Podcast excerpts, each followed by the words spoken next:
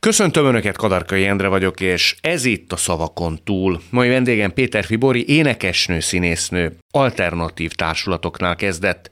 A Krétakör Színháznak, később az Alföldi Robert által vezetett Nemzeti Színház társulatának volt a tagja. Énekelt az Amor Fördögökben, majd a Péter Fibori and Love Band énekesnője lett. Ősei között megtalálható Ápril Lajos költő, műfordító, Jancsó Adrien előadóművész, Jékeli Zoltán író, költő. Bátyja Péter Gergely író, unokatestvére pedig Gerlóci Márton író. Ahogy azt már megszokhatták, aktuális vendégemnek átadok egy papírt, ezen fogalmak vannak, olyan fogalmak, amelyek aktuális vendégem életének valamely korábbi aspektusára, fontos szereplőjére, korábbi idézetére utalnak, az mhm. én hitem szerint nagyon talányosan. Tehát Péter Borinak mondanám, hogy ami egyértelműnek tűnik számára, közel nem biztos, hogy ez arra utal, és mindig az aktuális vendégem választja ki, hogy miről beszélgessünk. Azok kedvéért, akik nem látnak, csak hallanak bennünket, felolvasnám, hogy Péter Fibori mely kifejezések közül választhat. Tessék választani, enélkül is külön módszer. Mi változott? Szintkülönbség. Precízen. Határkő. Para. Mit tanultam? Ott segítek, ahol tudok. Miért kellett? Máshogy működöm. Szemben. Ha megkérdez, jobb kimaradni. Hegymenet. Kritikusan. Miért ő? Halhatatlanság. De meg is magyarázat, hogy miért persze, ezeket választottam? abszolút, persze. Mind utal valamire, tehát emögött azért kutató munka van. Júj, na azért érdekelne egy-kettő, hogy ez vajon mire utal. Melyiket szeretnéd először? Ö, most ez így megütött, ez a szintkülönbség. hogy szint, ezt vajon A szintkülönbség egy olyan 20 évvel ezelőtti interjúra utal, amikor te azt mondtad, hogy azok a zenekarok, amelyekben te játszol, olyan különbözőek, vagy eltérő színvonalúak a zenei fősodortól, mint mondjuk a Szilvia ö, regényekhez képest a szépirodalom. Mármint, hogy ti voltatok a szépirodalom, uh-huh. és a többi a Szilvia ez romantikus. E, és ezért is kérdezem, hogy nem voltatok ti kicsit önhittek egy kicsit, mondjuk úgy 20 évvel ezelőtt? Nem tudom, hogy ezt mire mondhatom. Hát 20 éve még nem is volt a Love Band. Ez amorfördögök volt Aha. szerintem akkor még. É, lehet, hogy, hogy félreérthetően fogalmaztam, mert ö, ö, ö, szerintem inkább valami olyat azt akartam megpróbálni megfogalmazni, csak lehet, hogy félreérthető volt, hogy ö, hogy ugye bonyolult, bonyolult az Ambrus zenei világa, a Tövisházi Ambrus, aki ugye azóta is a, a munkatársam, zeneszerzőm, és hát a Tariskának a szövegvilága az meg tényleg egy ilyen őrült költészet, tehát valóban az ilyen nagyon egyszerű slágerekhez képest, de én nem hiszem, hogy hogy, vagy hogy ez így meglep, hogyha mondjuk i- ilyen szintű minőségi különbséget fogalmaztam volna meg, mert azért ez nem jellemző rám. Nem, ezért is ütötte meg a Igen, szemem. de az is lehet, hogy csak valami félreértett újságírói leírás volt. De ez tényleg olyan, mint a, a, a színházakban, ott, azért, ott is van ilyen szín, szintkülönbség, vagy valamilyen különbség, hogy mondjuk nagyon közönségdarabokat játszik egy színház, amit a siker célozza meg, vagy bevállal, vagy, vagy művészszínház. Tehát azért ezek léteznek ezek a fogalmak. Te soha nem voltál az a típus, aki kimondottan a sikert célozta volna meg, ugye? Hát nyilván szeret, szeretjük a sikert, meg azért az nagyon jó dolog, hogyha, hogyha főleg olyan műfajban, ami közönség előtt történik, azon van közönség. De hogy nem az az eredendő cél, tehát az egy szükséges jó. Igen, de mondjuk szerintem engem elkényeztetett a sors, mert, mert amiket én csináltam, már nagyon fiatalon, azok nagyon sikeresek voltak és ö, szerintem én megszoktam, vagy engem, tehát hogy én, én ö, azt hittem, hogy úgy fog változni a világ, és afelé tart, hogy, ö, hogy a tényleg ö, izgalmas és tényleg jó dolgok, azok sikeresek is. És nem és mindig egy, az? És ez, hát most azért kapott egy furcsa gellert a világ minden szempontból. Szóval ezek nehéz kérdések. Igazából szerintem most, hogy mi a siker. Neked vagy miben néjük, mérjük, miben ugye van is a, a Barabási Albert Lászlónak a, ez a könyve, amiben ugye megpróbálják körüljárni, mérni a sikert. Nagyon érdekes egyébként, hogy, hogy, hogy igazából tényleg a siker az egy teljesen egy külső, külső hatás, És ő törvényszerűségekről ír. Pont nyáron olvastam, igen, hogy megvannak ennek a mintázatai. Igen, igen, nagyon érdekes. Neked mi a siker? A saját mércét szerint. Hát egyfelől a saját elégedettségem, mert én nagyon maximalista vagyok, nyilván, de hát természetesen az, az, az is, hogy hogy mennyi embert érdekel, hm. amit csinálunk, azért ez számít. Még akkor is, Csak hogyha a saját mércét szerint nem voltál aznap este jó? De mondjuk ők tomboltak. Mm, az azért olyan ritkán van, hogy tehát én koncerten nagyon ritkán van, hogy azt érezném, hogy nem vagyok jó, mert nekem van egy ilyen mániám, hogy, hogy én úgy, úgy megyek fel, hogy pff, muszáj, tehát hogy azt meg kell csinálni. Az hogy hívod elő? Képzeld el, az a technikám például, hogy, hogy így so, sokkolom, sokkolom magam, hogy arra szoktam gondolni, hogy ez az utolsó koncert mondjuk, vagy tehát, hogy az utolsó, tehát, hogy annyira jónak kell lenni, mint hogyha ez az utolsó lehetőség lenne. Tehát bele kell halni, most mindent oda kell rakni. Igen, igen, igen. De miért kell ezt így, ilyen drasztikusan előhívni?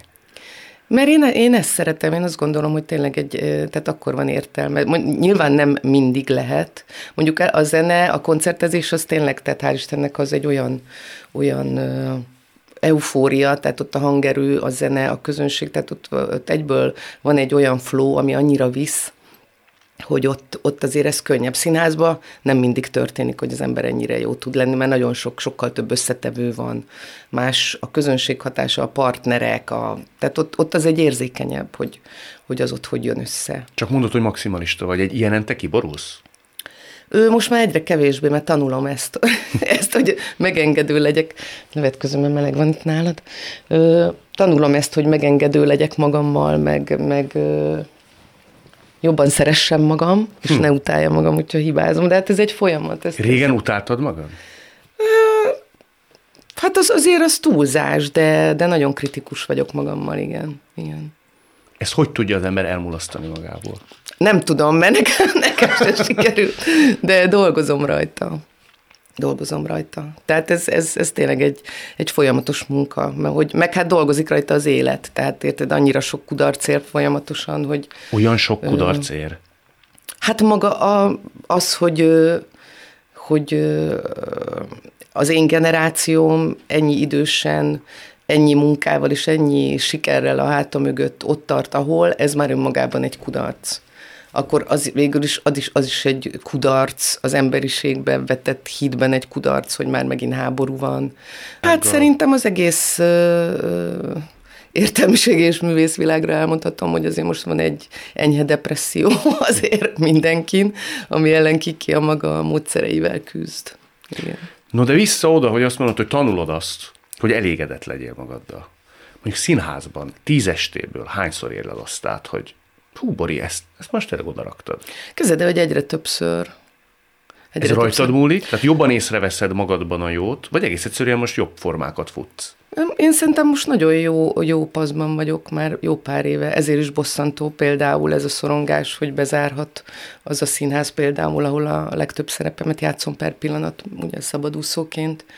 Ö, igen, szerintem rajtam, rajt, rajtam múlik, igen, abszolút. Tehát most egy ilyen nagyon jó, jó, azt érzem, hogy nagyon jó paszba vagyok, meg nyilván mivel szabadúszó vagyok, én válogathatok, hogy mit vállalok el, és nyilván ebbe is már okosabb vagyok, jobban ráérzek arra, hogy, hogy mi való nekem. A jobb passz okát, azt tudod? Ö, azt kicsúszott a számom, mert nagyon szarpazva vagyok egyébként. Nem, hát művészileg vagyok jó, jó paszban. Tehát, hogy annyira örülök, hogyha végre színpadon lehetek, és ki, ki, kiszakadhatok a valóság szorongattatásaiból. És arról beszélsz, hogy egyébként mi okoz ilyen értelemben neked magán jellegű szorongást? Hát képzeld el, hogy most úgy néz ki, hogy vállásban vagyok, igen. Úgyhogy erről még így nem beszéltem, de igen, tehát hogy azért, azért ez elég sok szorongást okoz. Ez a munkádra kihat? Egyelőre úgy tűnik a munkámra pozitívan hat, de erről sokat írtam a könyvembe is, hogy hogy az egész Bori könyvet végül is e, próbáltuk így e szerint a Tóth Julia Évával, akivel írtuk, felépíteni, hogy hogy, hogy csap át egy művésznél alkotásba meg kreativitás, vagy gyakorlatilag minden hatás, ami éri. De hát azért ez egy nagy trauma, egy vállás az nagy, az egy trauma. Nagy trauma, de, de mondom már ilyen traumákra épült rá teljes album, dalszövegek, nagyon sok szerepbe bele lehet vinni. Tehát ez, ez egy kis vigasz ilyenkor, hogy az ember művész vagy színpadi ember, de hát nyilván egy író is ugye a saját traumáiból dolgozik, és akkor ezt, ezt bele, be lehet építeni. Meg érzed, ahogy így súlyosodik, meg, meg roncsolódik a személyiséged, meg változol át egy másik ember, és az nagyon, nagyon érdekes. Tehát pont a, a Székely Kriszta mondta, amikor az első kaukázusi krétakör előadás lement most az évadba, a katonakamrában, amit a Székely Kriszta rendezett, és akkor mondta, hogy úristen, hogy mennyi tök új dolgot csináltam, meg mennyire más volt. Most mondtam, hogy hát Kriszta, basszus, válok, tök más ember leszek, vagy vagyok, nem játszhatok ugyanúgy. Más ember lesz az ember a vállás után? Hát szerintem persze, hát nyilván teljesen más, most teljesen át kell alakulnom, nem? Önálló, egyed, gyerek, gyermekét egyedül nevelő nő, hát nagyon nehéz persze. Ijegység van benned, szomorúság van benned, megcsinálom. Fú, figyelj, ezt most elkezdjük beszélni, inkább, szerintem inkább ugorjunk, mert akkor, mint egy pszichológus, ki kell tenned ide a zsepiket, meg a... Van szé... időnk, ha van kedved, csak annyit mondasz el, ami úgy gondolod, hogy ránk tartozik. Nem tudom, mert még ez annyira friss, hogy most még én is csak így emészgetem. Persze, hát minden, minden borzasztó nehéz, igen, elképzelhetetlen, de, de mondom, így, így egyrészt pont a zöldséges néni Marika mondta, akivel nagyon jobban vagyok. Jaj, ezen mindenkinek túl kell esni. Szóval igen, tehát azt látom magam körül, hogy ezt már mindenki megcsinálta. Már hogy egy vállás lesz. Igen, élet? igen, hát szinte én nem ismerek olyat, aki ne vált volna el. Igen, ezek az életnek úgy látszik, vannak ilyen feladatai, születés, szerelem, vállás, szülés, ugye az is olyan, hogy azt hiszed, hogy úristen meg fogsz halni, de minden nő meg tudja csinálni, akkor te is. Igen, csak a vállás most egy kicsit úgy mondod, mintha ez törvényszerűség lenne. Hát azért ez nem törvényszerű, hogy emberek elválnak. Nem, de, de, de hogy mostanában azért úgy tűnik, hogy nehezebb elkerülni, mint nem. Hm. De te az a típus vagy, aki ilyenkor egy idő után megrázod magad, és kijössz belőle. Remélem, nem tudom, mert még ez az első, első ilyen szintű vállásom. De amikor baj van, úgy értem. Ö, nem tudom, rajtam az élet szokott általában segíteni. Tehát olyan érdekes, mert mindenki röhög rajtam, hogy de hát basszus, te írod a könyvedbe, hogy minden mélypont után ö, még magasabbra dobódtál.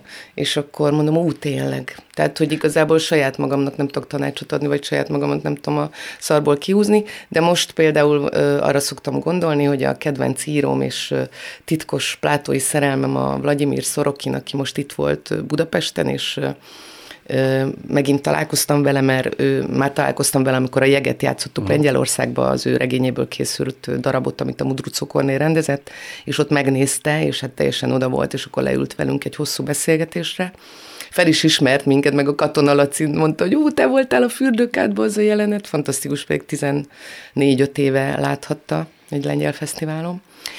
És akkor beszélgettünk ott a fellépés előtt, mert én olvastam föl a, a regényéből, és hát ő egy nagyon, nagyon szerény ember, és ott kérdeztem is, hogy mondom, utálod az ilyen szerepléseket, és mondta, hogy nagyon, és, és akkor egy picit beszélgettünk, hát úgy egyáltalán az ország helyzete, meg ezekről a kulturális dolgok, meg a háború, meg az egész világ, és akkor mondta, hogy amikor a legsötétebb az éjszaka, akkor van legközelebb a hajnal. Oh. Úgyhogy most erre gondolok, hogy ezt, ezt mondta a Szoroki. És ugye azt mondod, hogy plátói szerelmet, azt hiszem így fogalmaztál. Hát ennyire csodálatos férfi, igen. Azt mivel lehet nálad elérni, hogy ilyeneket mondja egy férfira? hogy csodálatos hát, férfi, ez hogy kiszalad belőle. Igen, én nagy, nagyon régóta csodálom a szorokint.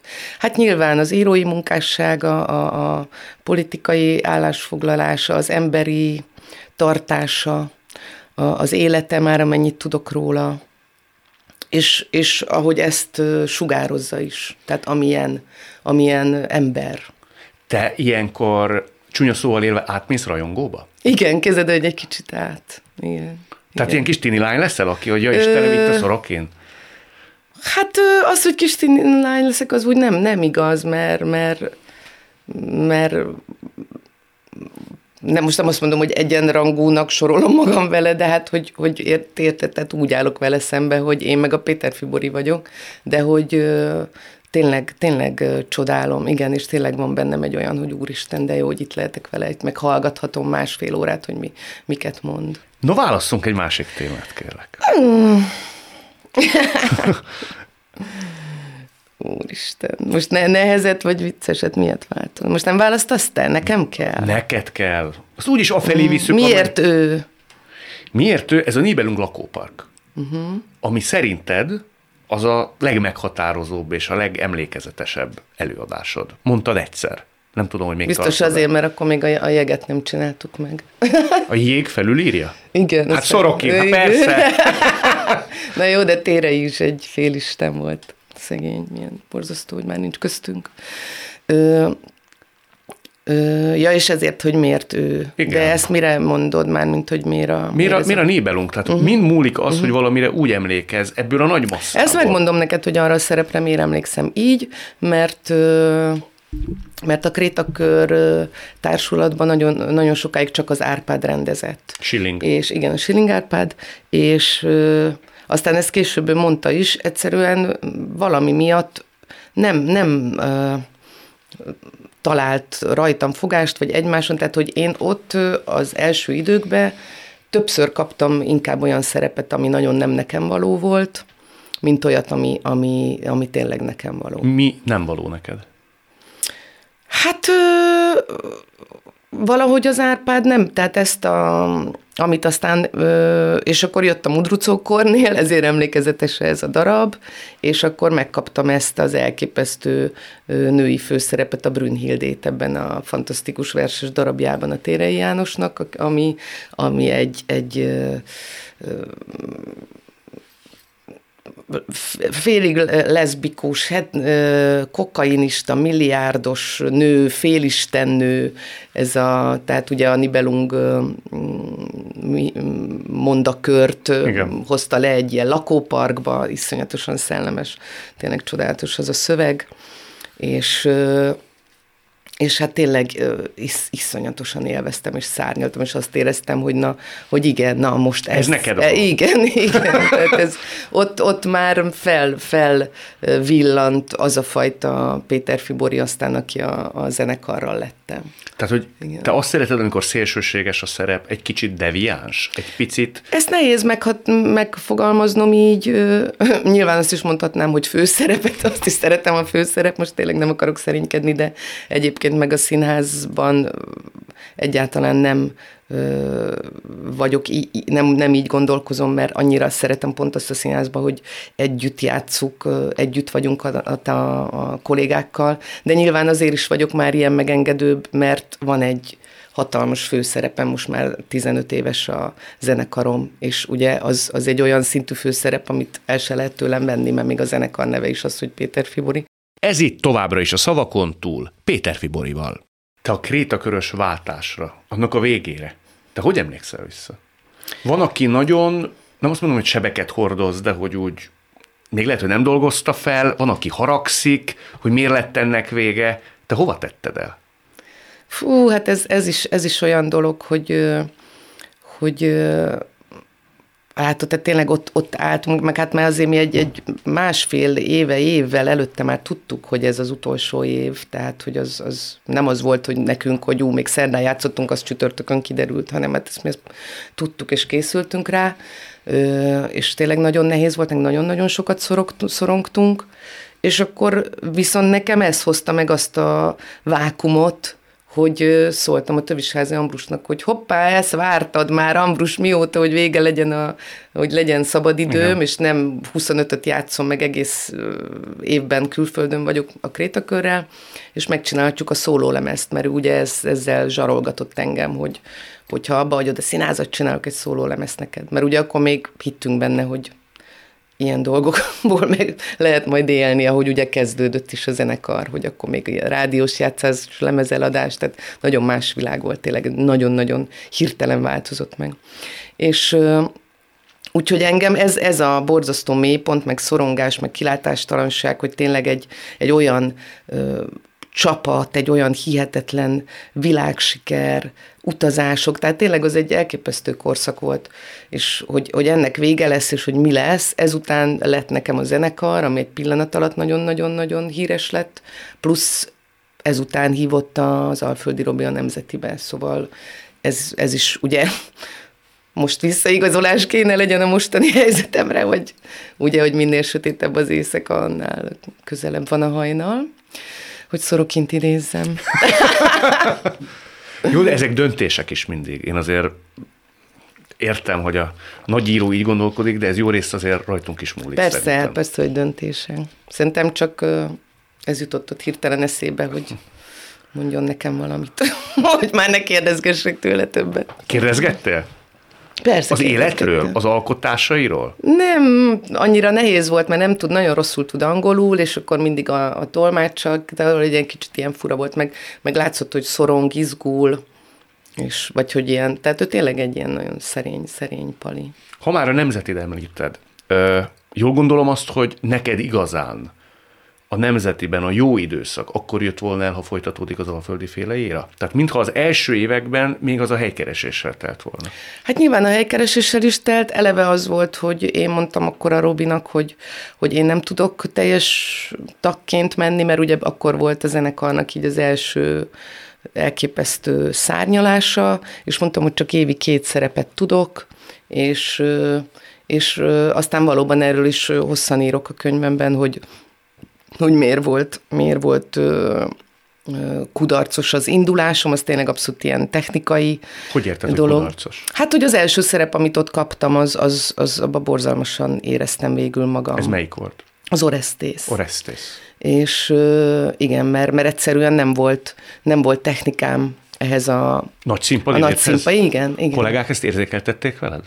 Hát amiket érzek, én is éreztem. Tehát igazából az volt benne a sokkoló, hogy ahogy elkezdtem emelni a hangom, mert ugye ezzel párhuzamosan meg a Kornélal dolgoztunk abban az időben főleg, ahol meg, meg az volt, hogy egy ilyen naturalista létezés van a színpadon, hmm. tehát hogy az a egy teljesen más. Tehát ott, ott egy olyan megszólalás, ami egy kicsit emelt, tehát hogy ott, ott úgy, úgy voltunk a színpadon, mint egy, az, az tényleg egy teljesen nagyon különleges világ a Kornéli. És ehhez képest kellett nekem így ugrálni, hogy ráadásul is ugye egy próbaterembe próbáltunk, ahol elég volt, ahogy csináltam, és ott nagyon élveztem.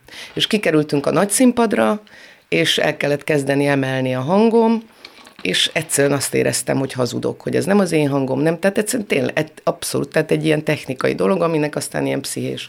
De Nagy Zsolt is egyébként hasonlókat mondott az első víges, vígszínházas szerepéről. Egyszerűen mi, mi tényleg mi olyan kicsi helyeken játszottunk, vagy ha nagyon nagy helyeken játszottunk, akkor azok arra voltak kitalálva teljesen más típusú darabok, mint a Fekete Ország, vagy a Hazám, Hazám, amit ugye a cirkuszba játszottunk, ami mondjuk nagyon nagy, de ott ugye Mikroport, az egy zenés darab volt, egy teljesen más, szinte komédia delárt és őrült jelenetekkel.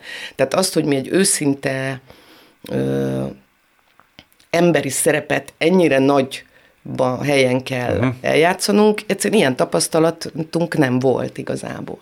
De már a Serban féle darabnál ott már megtaláltad. A igen, ott meg, és Ez a három nővér is volt, a három igen. nővért. Igen, csak aztán elmentem szülni, és mire visszajöttem kb. a szülésből, adtam volna, addigra vége is lett a dalnak. Te nagyon kritikusan nyilatkoztál a Nemzeti Színházról, mondjuk az épületről.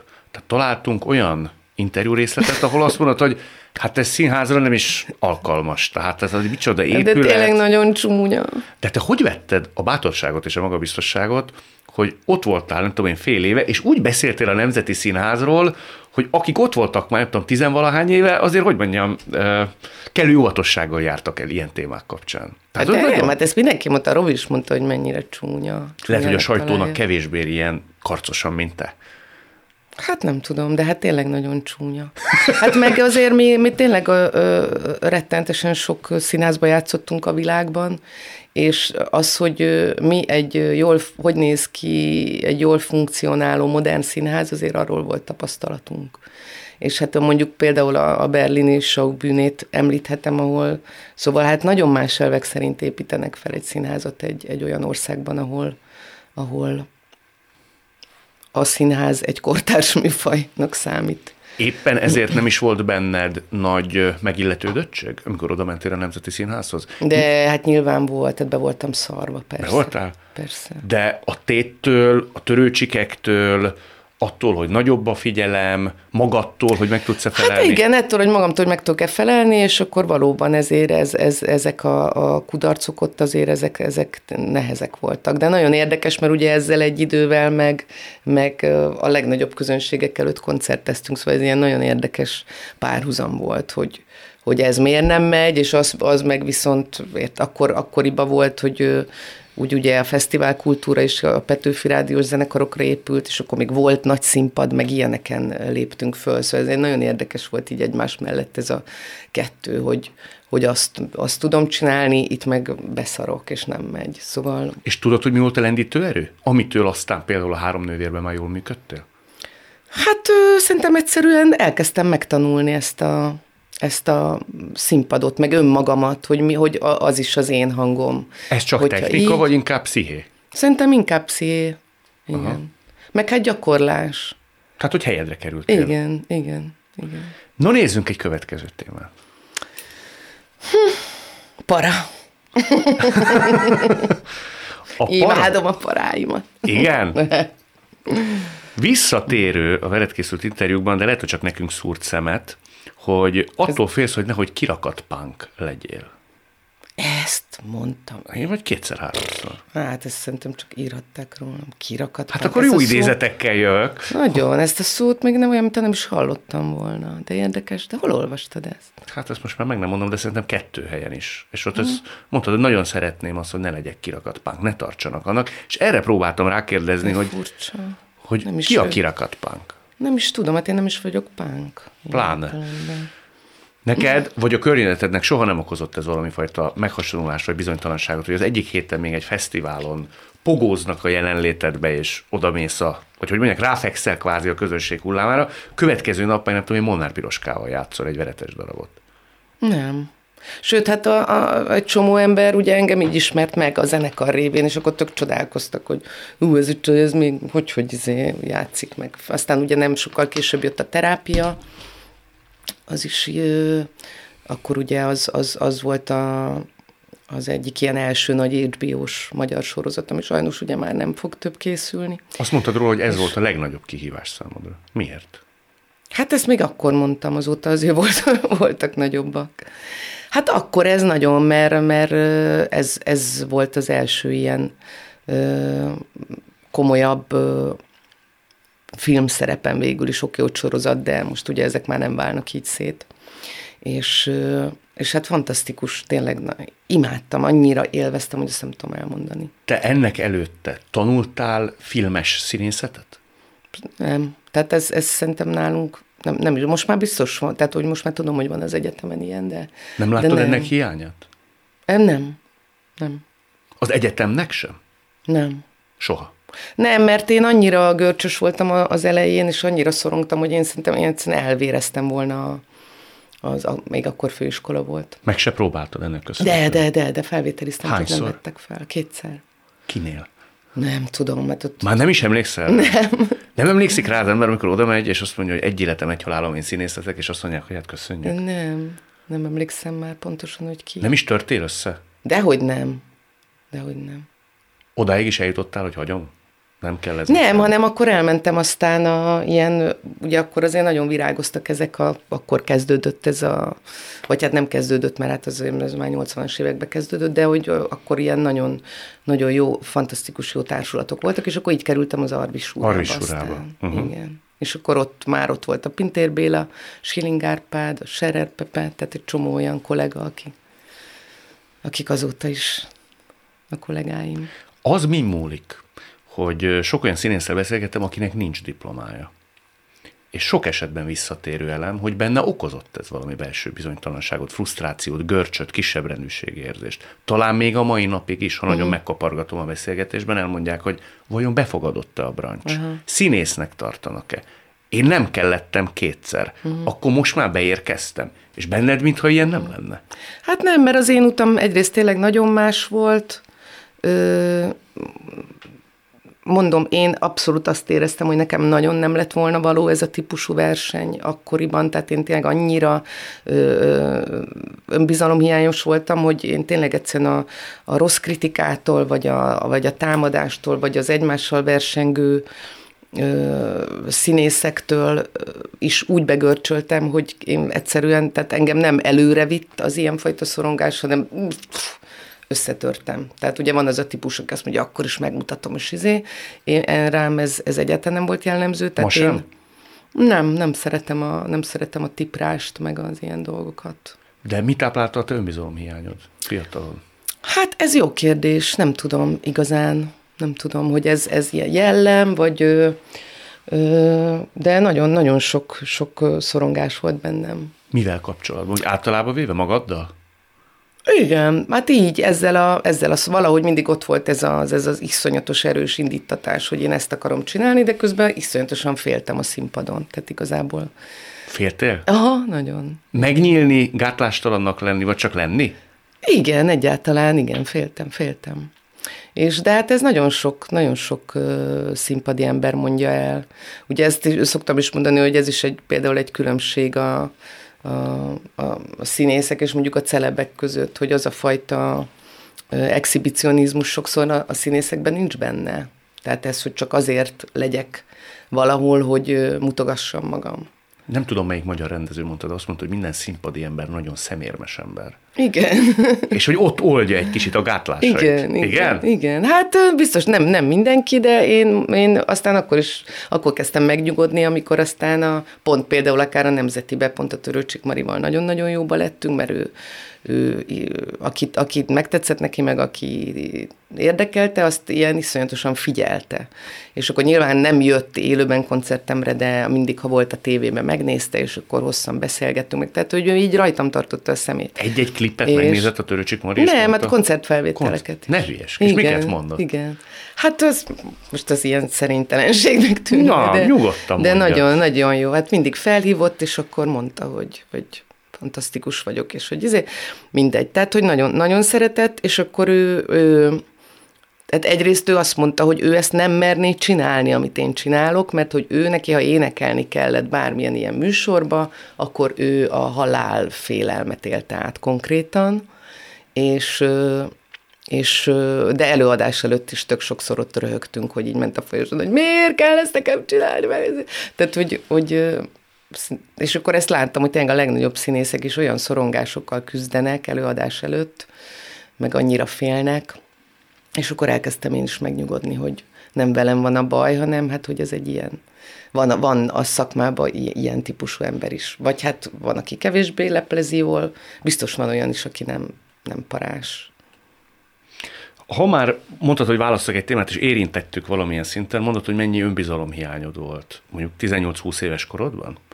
Hogy én azt jól olvastam, azt lehet, hogy megint egy fél mondat, amit valahogy félreértettem, hogy úgy az csupa ére... olyan idő, csupa olyat Aminek semmi alapja. Amit én így nézek. Mi? Akkor lehet, hogy ez is olyan lesz, de mintha az érettségi környékén neked lett volna egy ilyen megrecsenésed.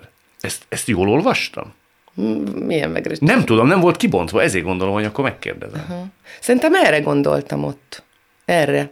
Mert előtte kamasznak, meg, meg ilyen fiatalnak nagyon önazonos voltam és önazonos, meg ilyen nagyon vagány, meg a buli királynő, meg a, buli királynő izé, persze, borzasztó kamasz voltam. Borzasztó? Borzasztó. Már hogy szélsőséges? Nagyon, nagyon durva. Ez, erre, erre külön fejezetek vannak a, a könyvemben. De ha mondjuk ezt csinálná a gyereked, vagy lányként csinálná a lányod, akkor nagyon aggódnál érte? Nagyon.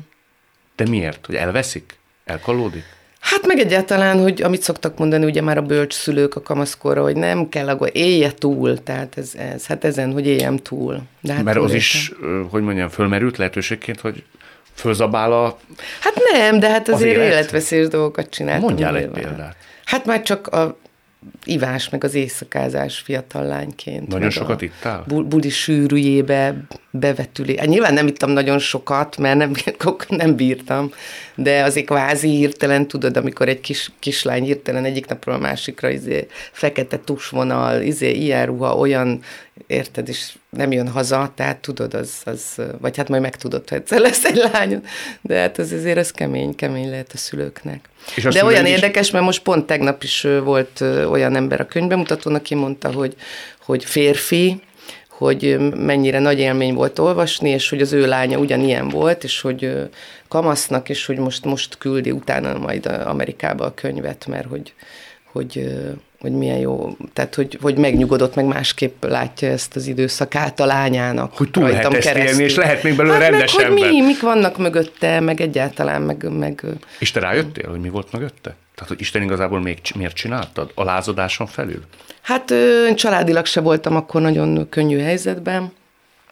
Nyilván ezeket is megfejtettem, a szüleim állapota, akkor meg mi... mi Te is költöztél? Igen, aztán hát amiatt, igen, a nagymamámhoz költöztem, mert, mert hogy ő szabadon engedett, és akkor egy picit rögtön le is nyugodtam ettől, hogy már ennyire nagy vagyok, hogy én ott már egy ilyen lak, lakrészben lakom. Egy nagy Mert lakásban. hogy apukád azért úgy szűkre szabta a kereteket. Hát apám szigorú volt, és semmit nem tudott ezzel kezdeni, hogy én, én igen, hogy én így megvadultam. Kinek volt igaza szerinted ma már? Érettebb fejjel, ha erre hogy visszagondolsz. Érted? Tehát, hogy neki is sok mindenbe igaza volt, és te is voltál mondjuk, hogy vadhajtásokkal teljes, vagy ma is azt gondolod, hogy neki azért lehetett volna rugalmasabbnak lennie? Persze, hát apámnak nagyon sok mindenbe kellett volna rugalmasabbnak lennie. Persze. Ő tudja ma már? Mm, szerintem igen. De hát nem tudom, tudod, az embereket azért nem lehet megváltoztatni. Ez itt továbbra is a szavakon túl, Péter Fiborival. De te az a típus vagy, aki ebben is szerintem kétfajta ember van, ha nagyon kategorizálni, kategori, zálni akarok embereket. Egy, aki szőnyeg alá söpri, és soha büdös életben nem beszéli ki két, egy, még egyébként egymáshoz közel álló ember, míg a másik az, aki azért szereti ezt terítékre tenni. És elmúlt, szép volt, Isten tudja pontosan kit mi motivál, de beszéljük meg. Te ez a típus vagy, hogy úgy leülteted, és hogy átbeszélitek? Én szeretnék ilyen és sok, sok emberrel működik, aki vevő rá, de pont tehát vannak körülöttem olyan emberek pont a, a családomba, vagy a, most már volt felébe a családomnak, akik egyszer már olyan szinten vannak befagyva abba, hogy a, hogy egy más rendszer szerint élnek, ahol ez elfogadott hazugságok vannak, és nincs kimondva semmi, hogy, hogy ott, ott annyira ijesztőnek tűnik, tűnt ez a fajta hozzáállás, hogy én meg őszín, belemondok valamit őszintén, egy helyzetbe, hogy, hogy abból például egy nagyon elmélgesedett viszony lett érdekes módon.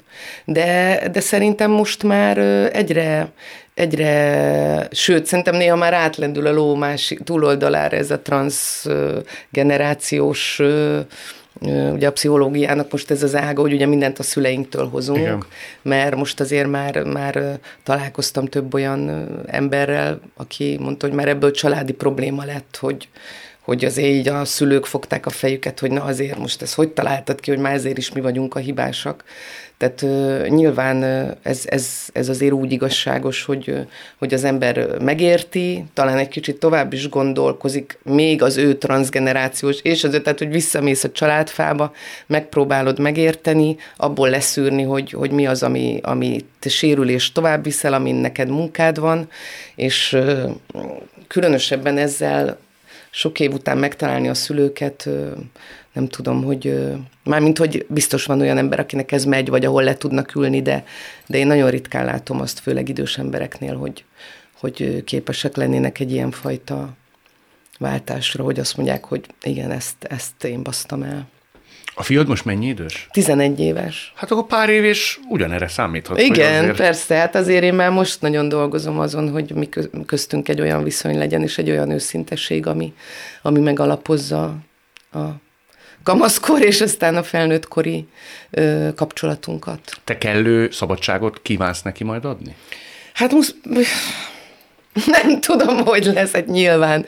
Aztán én, a, a rockstar anyuka, tehát az biztos, hogy nem én leszek az, aki majd ketrecbe zárom a fiamat, aki már most már ott van benne, hogy milyen elképesztő pas, pasi lesz, meg már nagyon várja, hogy, hogy akkora legyen, hogy már elindulhasson csajozni. Úgyhogy, úgyhogy nyilván meg fogom próbálni nekem én ezt gondolom, hogy, hogy ez, ez, ez, ez működhet, meg ezt látom már olyan barátaimnál, akiknek kamusz gyereke van, hogy az őszintet, hogy azt megtartani, hogy mondja el, mondja el a dolgokat, megbeszéljük meg, meg tehát, hogy ne legyenek azért olyan szintű titkai, hogy fogalmad nincs, hogy kikkel, hol, mit Ez csinál. a mintaadással jön el, ugye? Hm? Ez a mintaadással jön el. Amikor a hitelesség megvan, amikor az ember jó példával él, ő reflexíven. Nem tudom, mert azért szülőnek lenni szerintem nagyon sok kudar, kudarcot rejt magába, és szerintem ezt is el kell fogadni.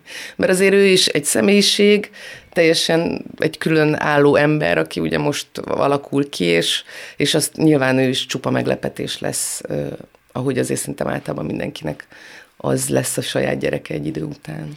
Ugye említetted a nagymamádat, Jancsó Adrián, aki azt mondott, hogy nagyobb szabadságot adott neked, és ezzel el is múlt a te akkori hogy mondjam, szabadságvágyad?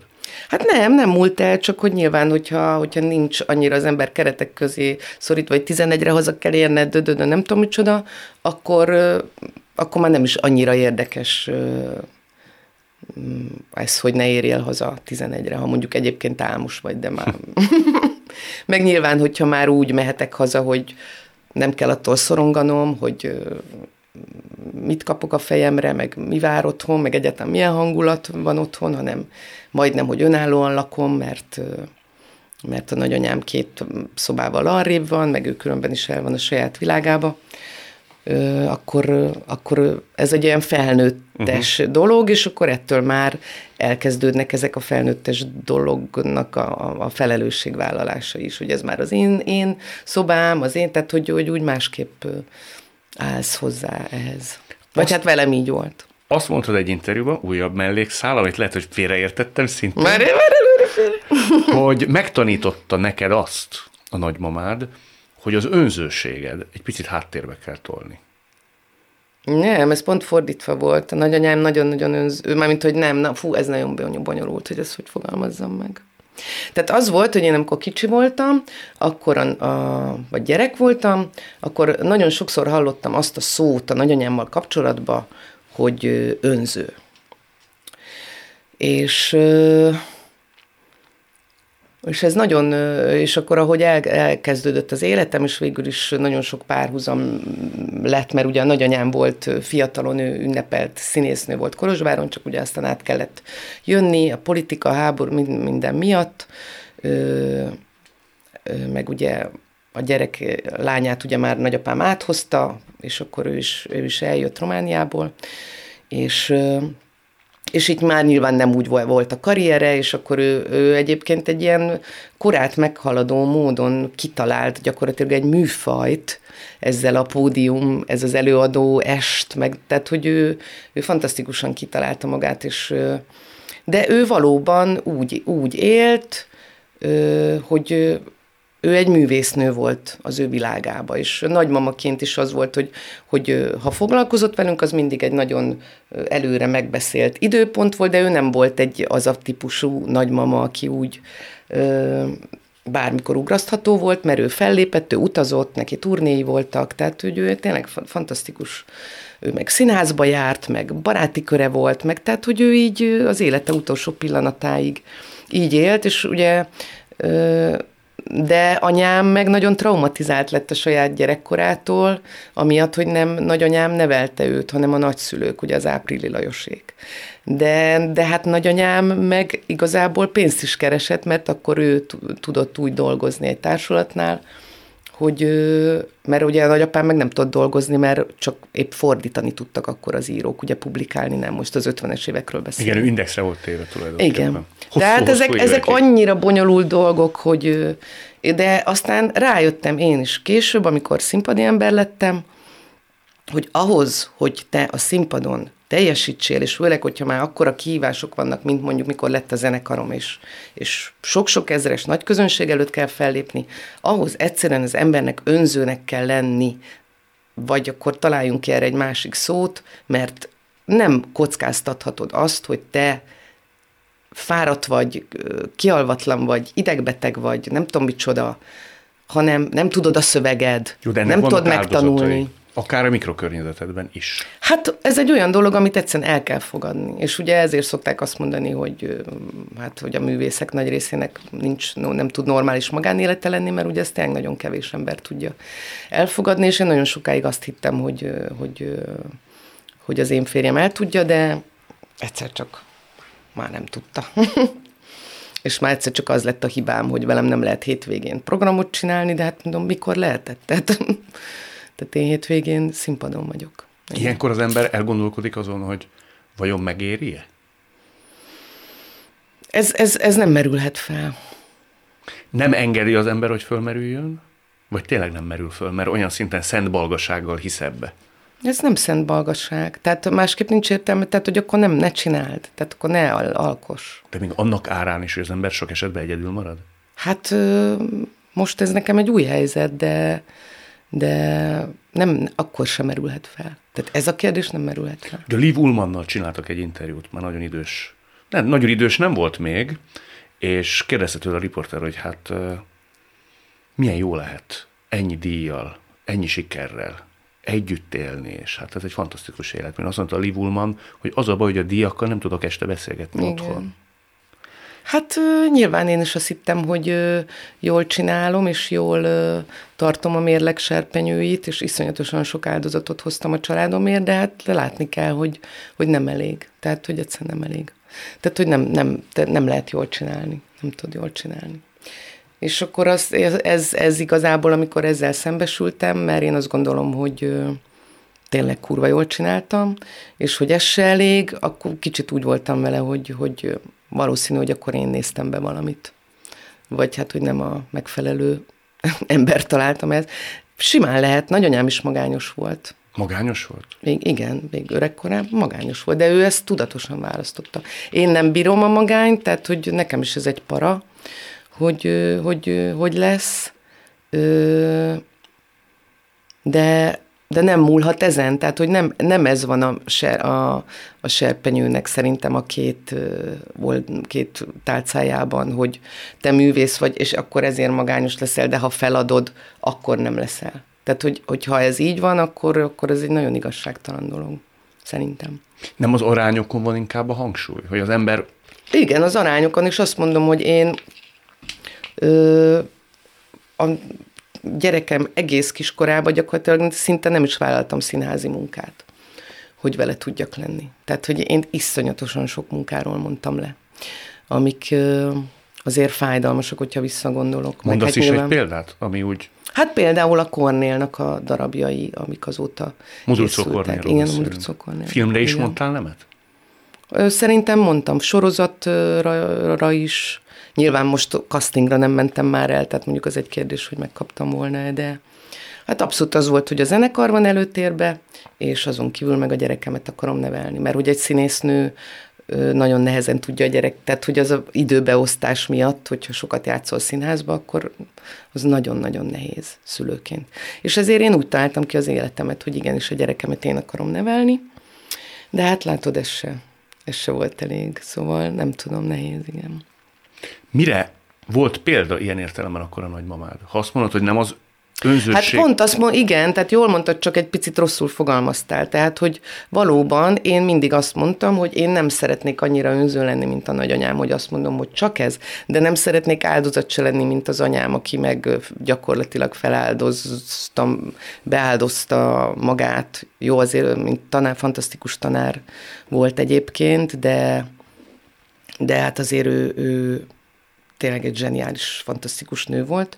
Ilyen értelemben azért beállt, hogy apámnak délbe ebéd kellett, meg nem tudom, tehát hogy ő így, és én azt akartam, hogy így a kettő között találjak meg egy olyan egészséges szintet, ahol, ahol azért működik ez a fajta dolog is, hogy, hogy egészséges szinten az önzőség ahhoz, hogy a munkámat nagyon jól teljesítsem, de a családba is nagyon jól teljesítsek, mint feleség, mint szexi nő maradjak. Tehát, hogy tudod, ezt a teljesítetetlen női, női feladatkört teljesítsem, és mindig azt éreztem, hogy szerintem én ezt rohadt, rohadt teljesítem, egész addig, amíg rám dölt.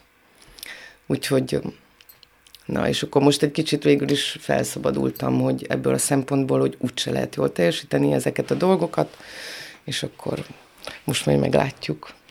Ha már említetted a nagyapádat, ugye ő Jékeli Zoltán volt, Jancsó Adrien férje.